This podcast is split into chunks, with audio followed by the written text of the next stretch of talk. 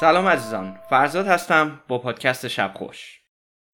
غذای مورد علاقه شما چیه؟ پیتزا، قرمه سبزی؟ برای من که لازانیاست. اما بعضیا غذاهای سبک رو ترجیح میدن. البته وقتی میگم غذای سبک راجع به سالاد صحبت نمیکنم.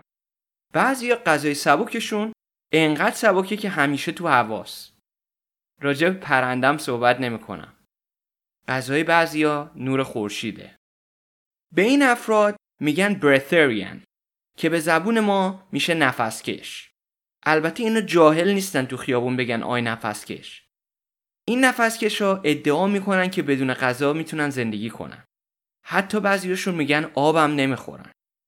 حالا شما شاید بگین که روزه گرفتن که افتخار نداره. منم بارها روزه گرفتم و روزه تو هر دینی هست. بعضیا مثلا برای دین نیست، برای سلامتی این کارو میکنن. خب علم نشون داده که روزه گرفتن به خصوص intermittent fasting یا روزه متناوب کاملا سالم و مفیده برای بدن. روزه میتونه فشار خون بیاره پایین، کلسترول کنترل کنه، قند خونم میتونه بیاره پایین. و این فقط چند تا از چیزایی که تازه دانشمندا بهش پی بردن. اما نفسکشا روزه نمیگیرن. اونا هم روزه میگیرن، هم شبه میگیرن، وقتی هم گشنشون میشه آفتاب میگیرن. خب این یعنی همونطور که ما انرژیمون رو از گوشت و سبزیجات میگیریم، نفسکشا اعتقاد دارن که نور خورشید و هوا غذای درشون هست به نام پرانا. لغت پرانا ترجمه فارسی نداره.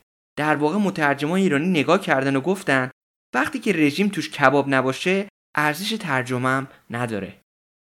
حالا من یه سوال از شما دارم. تا حالا چه مدت تونستین بدون غذا دوام بیارین؟ 12 ساعت؟ 24 ساعت یا مثل من 15 دقیقه؟ جواب شما احتمالاً با هم متفاوته، اما میتونین حدس بزنین طولانی ترین زمانی که یه نفر بدون غذا زنده مونده چقدره؟ طولانی ترین زمانی که ثبت شده مال ترنس مکسوینیه که یه آدم ایرلندی بود که 2 سال به زندان محکوم شد تو دادگاه انگلیس و شروع به اعتصاب غذا کرد. چیزی که ثبت شده اینه که ترنس تونست 74 روز بدون غذا دوام بیاره. متاسفانه عاقبت ترنس خوب نبود، اما حداقل یه رکوردی رو شکست. اما اگه نفسکشو درست بگن، ترنس خیلی هم شاکار نکرد. البته شاید هم به سلول زندانش آفتاب خیلی نمیرسیده. خب حالا نفسکشو از کجا اومدن؟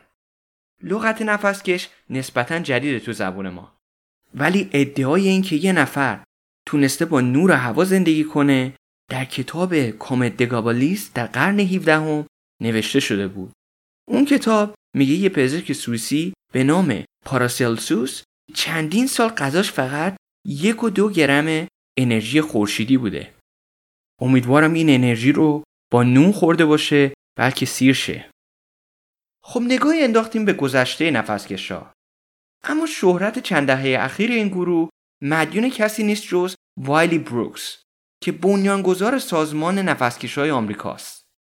وایلی شهرتش در اواخر سال 1970 شروع شد وقتی که رفت تو تلویزیون و گفت که 17 سال غذا نخورده.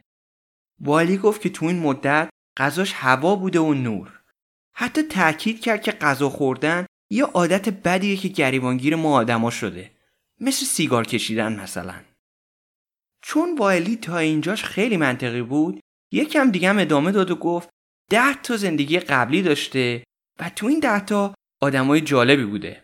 مثلا عیسی مسیح بوده، آدم قصه آدم و حوا بوده که در واقع یعنی با همه ما فامیله. حتی میتونین عمو وایلی صداش کنین اگه دوست دارین. چندین فرد مهم توی دین مسیحیت بوده، شاه جهان مغول‌ها بوده، جوزف اسمیت که پیغمبر مورمن هاست بوده و مهندس شهرسازی. فکر کنم به آخرش که رسید دیگه دید کسی دیگر رو نمیشناسه، گفت مهندس شهرسازی هم بودم. مشکل اینجاست که بعضی از این افرادی که وایلی میگه توی تاریخ با هم همزمان زندگی میکردن، حتی بعضیشون به همدیگه برخورده بودن. حالا حقیقت چی بوده رو من میسپارم به تصمیم شما. متاسفانه برخلاف باور من و شما، وایلی هدفش فقط کمک به آدما انگار نبوده و پول هم تأثیری روی تصمیماش داشته. اگه نگاهی بندازیم به وبسایت مؤسسه نفسکشای آمریکا، وایلی کلاسی داره اونجا به عنوان ایمورتالیتی ورکشاپ یا کارگاه جاودانگی که ادعا میکنه اگه برای این کلاس ثبت نام کنی پیغمبر دنیای جدید میشین. جالب اینه که قیمت این کلاس در سال 2016 $50 بیلیون بوده که البته قابل شماره نداره، اما برای کسایی که قابلشو داره خیلی گرونه.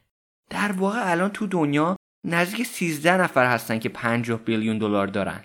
حالا اگه شما مثل من جزو اون گروهی هستین که 1-2 بیلیون کم داره، عیب نداره، چون وایلی تو وبسایتش یک نوشیدنی یا الکسور خدایان رو داره که برخلاف اینکه شکلش، مزهش و بوش مثل آب معمولیه، به قیمت $100,000 برای هر بطری به فروش گذاشته شده.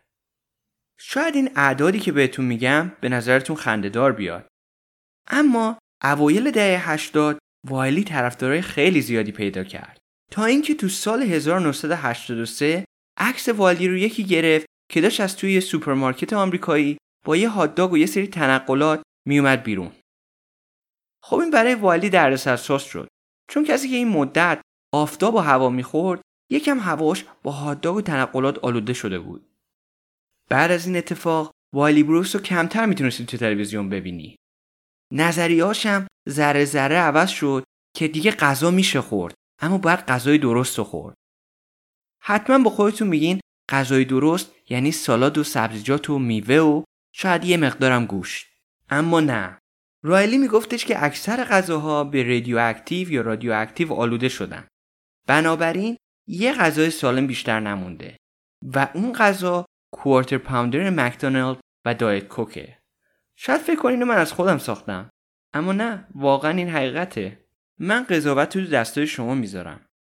اما بدونین که کسای دیگه‌ای هم بودن که کتابای مختلفی نوشتن در رابطه با اینکه نفس‌کشی چجوری میتونه به بدن انسان کمک کنه.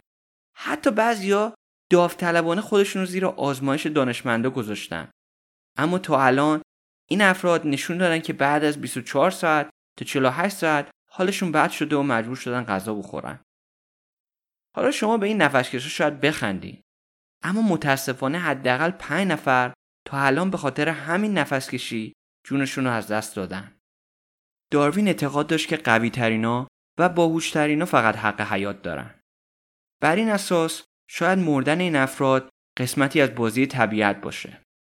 اما باید در نظر بگیریم همه ما یه سری اعتقادهای غلط داریم و این اعتقادات اگه خیلی اشتباه باشه حتی میتونه باعث مرگ ما بشه. برای همین خیلی مهمه که همیشه فکر کنیم که شاید اعتقادی که داریم غلطه و یک کم سوال بپرسیم و تحقیق کنیم، چون عمرمون در بعضی مواقع ممکنه به همین اعتقادات بستگی داشته باشه. تا پادکست بعدی، شب خوش.